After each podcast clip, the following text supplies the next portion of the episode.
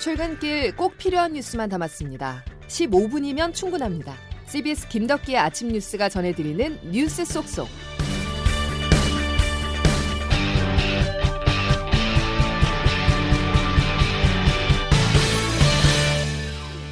여러분 안녕하십니까? 2월 17일 김덕기 아침 뉴스입니다. 임명된 지 채 두 달이 되지 않은 신현수 청와대 민정수석이 최근 사의를 표명한 것으로 CBS 취재 결과 확인됐습니다. 여러 설이 분분한 가운데 검찰 고위 간부 인사에서 박범계 법무부 장관과 갈등을 빚은 것이 주요 원인으로 꼽히고 있는데요. 검찰 출신인 신 수석은 윤석열 검찰총장과도 친분이 있는 것으로 알려져 있습니다. 첫 소식 조은정 기자입니다. 신현수 민정수석이 임명된 지 불과 한 달 만에 사의를 표명했다는 사실이 어제 저녁 CBS 노컷뉴스의 단독 보도로 알려졌습니다. 온라인을 통해 보도가 나가자 청와대와 검찰은 발칵 뒤집혔습니다. 신 수석이 사의를 표명한 이유는 지난 7일 법무부에서 단행된 검찰 고위 간부급 인사 결정 과정에서 신 수석이 배제됐기 때문입니다. 박범계 법무부 장관은 신 수석과의 논의를 건너뛰고 추미애 장관 시절 인사틀을 그대로 유지했습니다. 추미애 라인인 이성윤 서울중앙지검장이 그대로 자리를 지켰고 법무부 검찰국장이던 심재철 검사장은 남부지검장으로 영전됐습니다. 이 과정에서 신수석을 건너뛰고 강경파인 이광철 민정비서관이 법무부와 논의를 주도한 것으로 전해졌습니다. 여기에 반발한 신수석이 지난주 사표를 냈지만 문재인 대통령은 일단 반려한 상태입니다. 지난 1월 1일자로 임명된 신수석은 문재인 정부의 첫 검찰 출신 민정수석으로 검찰을 일방적으로 밀어붙이기보다는 검찰과의 소통을 강화해 개혁 동력을 이끌어낼 것으로 기대를 모았습니다. 이번 신수석의 사의 표명은 추미애 체제 이후에도 여권과 검찰의 대립이 이어지고 있고 청와대 내부로까지 그 여파가 번졌다는 것이어서 파장은 커질 전망입니다. 청와대에서 CBS 뉴스 조은정입니다. 한편 청와대는 CBS가 최초 보도한 신현수 민정수석 사퇴설에 대해서 인사와 관련한 사항은 확인해드릴 수가 없다고 밝혀 보도 내용을 전면 부인하진 않았습니다. 아울러 현재 법무부와 검찰이 검찰 중간 간부 인사를 앞두고 구체적인 인사안을 논의 중인 것으로 알려져 이번 민정수석 사의 표명이 어떤 영향을 미칠지 주목됩니다.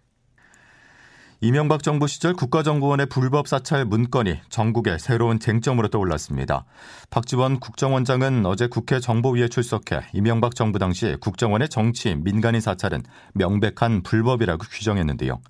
이번 사안은 4월 재보궐선거에 큰 변수가 될 수 있어 여야 모두 촉각을 곤두세우고 있습니다. 박지환 기자의 보도입니다. 어제 국회 정보위원회에 참석한 박지원 국정원장은 이명박 정부 국정원의 민간인 사찰을 불법이라고 못 박았습니다. 이명박 정부 국정원의 불법 사찰 대상자 수는 정치인을 포함해 1000명 안팎으로 추정됩니다.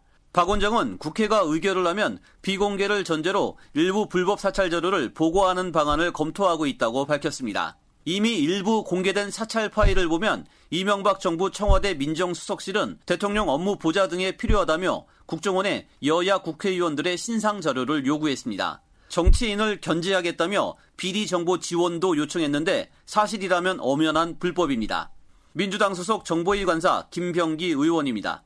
민정수석실은 검찰, 국세청, 경찰 자료를 국정원에 지원하면 국정원에서는 이를 DB화해서 자료를 수시 업데이트하고 여자 정치권은 4월 7일 서울 부산시장 보궐선거를 앞두고 국정원 불법 사찰 파장을 예의주시하고 있습니다. 특히 부산시장에 출마한 국민의힘 박형준 예비후보는 이명박 정부 청와대에서 정무수석을 지냈습니다. 이에 국민의힘은 국정원 사찰 문건 의혹이 선거에 이용돼서는 안 된다며 강하게 반발하고 있습니다. CBS 뉴스 박지원입니다. 코로나19 소식으로 이어가겠습니다. 이번 한 주는 방역적 측면에서 대단히 중요한 의미를 갖습니다. 설 연휴 동안 우리가 방역 수칙을 얼마나 잘 지켰느냐에 따라서 3차 대유행의 고비를 넘길 수도 있는데요. 그런데 검사 건수가 정상적으로 돌아오자 어제 신규 확진자가 400명대로 올라선 데 이어서 오늘은 600명에 육박할 것이란 어두운 전망이 나오고 있습니다. 감염 규모가 점차 커지는 양상입니다. 윤준호 기자입니다. 방역당국이 어젯밤 9시까지 취합한 국내 코로나19 1일 신규 확진자는 모두 531명으로 집계됐습니다. 그제 같은 시간에 집계된 412명보다 119명 증가한 수치로 지난달 27일 이후 최다 기록입니다. 해당 수치는 어젯밤 9시까지의 중간 집계에 불과해 오늘 오전 0시를 기준으로 발표될 최종 1일 신규 확진자 수는 적어도 500명대 중반, 많으면 600명대에 육박할 전망입니다. 설 연휴 직후 사흘 연속 300명대를 유지하다가 어제 400명대로 올라선 데 이어 계속해서 감염 규모가 커지는 양상입니다. 확진자는 수도권을 비롯해 전국 곳곳에서 발생하고 있습니다. 충남 아산 귀뚜라미 보일러 제조 공장 관련 확진자는 지난 13일 첫 감염자가 나온 지 사흘 만에 모두 100명으로 늘었습니다. 이 밖에 부산 일가족 6명과 경북 봉화 일가족 4명 등 설 연휴 가족 간 모임을 매개로 한 확진자도 하나둘 나타나고 있습니다. 거리두기가 완화된 지 사흘밖에 안 됐는데 크고 작은 집단 감염이 이어지고 있는 겁니다. 자영업자들의 생계와 사회적 피로감을 고려해 새로운 거리두기 방침을 마련하겠다는 정부의 계획에 재확산세가 어떤 영향을 미칠지 주목됩니다. CBS 뉴스 윤준호입니다. 코로나 백신 추가 계약 소식도 전해졌습니다. 화이자 백신과 노바백스 등 모두 2,300만 명분인데요. 특히 노바백스 백신을 주목할 필요가 있습니다. 기술 이전을 통해서 국내에서 생산되는 첫 코로나19 백신으로 우리나라에 보다 안정적인 백신 공급이 가능해졌다는 평가입니다. 자세한 소식 황영찬 기자입니다. 질병관리청은 화이자가 개발한 코로나19 백신 300만 명분을 추가 계약해 화이자로부터 모두 1,300만 명분의 백신을 확보했다고 밝혔습니다. 또 질병청은 노바백스와도 백신 2천만 명분의 선구매 계약을 끝냈습니다. 이로써 정부가 확보한 코로나19 백신은 모두 7,900만 명분으로 늘어났습니다. 화이자 백신은 다음 달에 50만 명분이 들어오고 2분기에 300만 명분을 받기로 했습니다. 따라서 이르면 다음 달 말에 화이자 백신 접종이 시작될 수 있습니다. 코로나19 예방접종 추진단 정경실 접종관리 반장입니다. 3월 말에 도입이 된다면 국가 출하 승인 등의 절차를 거쳐가지고 4월 접종이 시작될 것이다라는 예측치를 어, 적시를 해드린 거고요.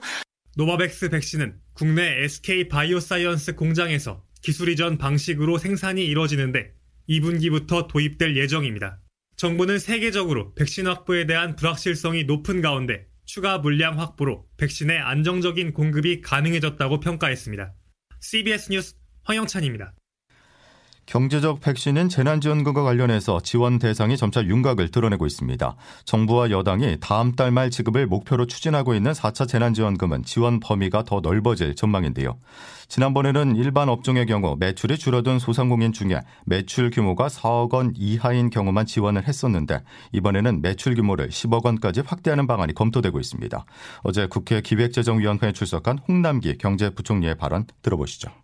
매출 4억 이하인 경우를 대상으로 해서 버팀목 자금을 지원을 해왔는데요. 4억이 넘더라도 고통을 받는 그런 계층에 대해서 추가로 포함시키는 방안을 같이 검토하고 있다는 말씀을 드립니다. 뭐 검토 중에서 제가 확정적으로 말씀 못 드리지만 그냥 10억까지 아, 그냥 하, 네. 하려고 그런 취지신 검토를 거죠? 하고 있다는 말씀. 결국 매출이 줄어든 모든 소상공인들에게 재난지원금을 지급하겠다는 뜻으로 풀이됩니다. 중소기업과 소상공인에 대한 대출 만기가 연장되고 이자 상환도 6개월 더 유예될 전망입니다. 은성수 금융위원장과 다섯 개 금융지주 회장들이 어제 간담회를 열고 이 자리에서 참석자들은 다음 달로 끝나는 대출 만기를 연장하고 이자 상환도 6개월 더 유예하는데 공감한 것으로 전해졌습니다. 다음 소식입니다. 일본군 위안부 피해자인 이용수 할머니가 시간이 없다면서 눈물을 보였습니다. 일본이 잘못을 깨달을 수 있도록 위안부 문제를 국제사법재판소 판단에 맡겨달라는 호소인데요. 이에 대해서 정부는 신중히 검토하겠다는 입장을 밝혔습니다. 서민선 기자가 보도합니다. 이제 시간이 없습니다. 대통령님이 우리나라 정부에서 국제법으로 판결을 받아 달라는 게 첫 마지막 소원입니다. 일본군 위안부 피해자인 이용수 할머니가 위안부 문제를 국제사법재판소에 회부하자고 눈물로 호소했습니다. 위안부 피해자들이 일본 정부를 상대로 낸 소송에서 최근 우리 법원이 피해자의 손을 들어줬지만 일본 정부는 불복하고 있기 때문입니다. 일본은 판결을 무시하면서 뻗대고 있었습니다. 오히려 적반하장격으로 우리 법이 국제법을 위반했다고 우기고 있습니다. 국제사법재판소는 유엔의 사법기관으로 회원국은 결과를 준수해야 할 의무가 있습니다. 또 일단 재판이 시작되면 피해자들의 기록이 공식적으로 남을 수 있고 재판 과정에서 과거 일본의 행위가 불법으로 인정될 수도 있습니다. 외교부는 국제사법재판소 제소 여부를 신중히 검토하겠다고 밝혔습니다. CBS 뉴스 서민선입니다. 이번엔 미국입니다. 이용수 할머니가 잠시 뒤인 오전 9시 하버드대 아시안계 학생회가 마련한 토론회 화상으로 연결해서 위안부 관련 증언에 나설 예정인데요. 위안부 피해자는 매춘부라고 주장을 한 하버드 법대 마크 램지어 교수의 논문을 규탄하고 반박하기 위한 자리입니다. 워싱턴에서 권민철 특파원이 보도합니다. 오늘 토론회는 이번에 물의를 일으킨 램지어 교수의 하버드 로스쿨 제자들이 마련한 자리입니다. 아시안계 학생회가 준비한 화상 토론회로 위안부 피해자인 이용수 할머니와 필리핀 피해 생존자 한 명이 증언할 예정입니다. 법을 전공하는 로스쿨 학생들이 마련한 만큼 이용수 할머니가 요구한 국제사법재판소 제소 문제 등도 논의될 것으로 보입니다. 오늘 토론회는 토론회 이상의 의미가 있습니다. 미국 주요 언론의 무관심 속에 국제 여성 및 인권단체들이 조직적으로 나선 때문입니다. 이들은 2007년 미국 의회의 위안부 결의안 통과에 중요한 역할을 한 바 있습니다. 오늘 토론회에도 당시 결의안 발의자인 마이크 혼다 전 연방 하원 의원, 위안부 문제 국제연대체인 위안부 정의연대 관계자들도 참석합니다. 다만 이번 사태에 대해 바이든 정부는 아직 논평을 내놓지 않고 있습니다.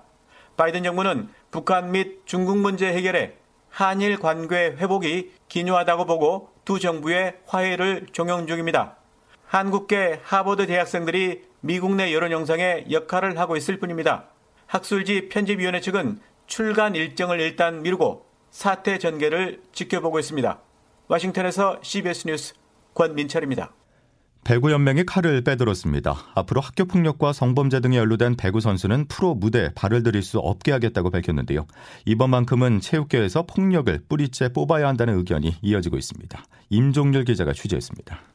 프로배구를 관장하는 한국배구연맹은 어제 긴급 비상대책회의를 열고 학교 폭력 근절 대책을 내놨습니다. 성폭행이나 중대한 성추행에 대해서만 영구 제명을 내리는 기존 규정에 학교 폭력 연루자도 포함하는 조항을 신설했습니다. 연맹 신무철 사무총장입니다. 폭력에 관련된 선수들은 프로배구 신인 드래프트 선발 때 원천적으로 배제된다는 것입니다. 프로 선수가 될 수 있는 길이 전면 봉쇄가 되는 것입니다.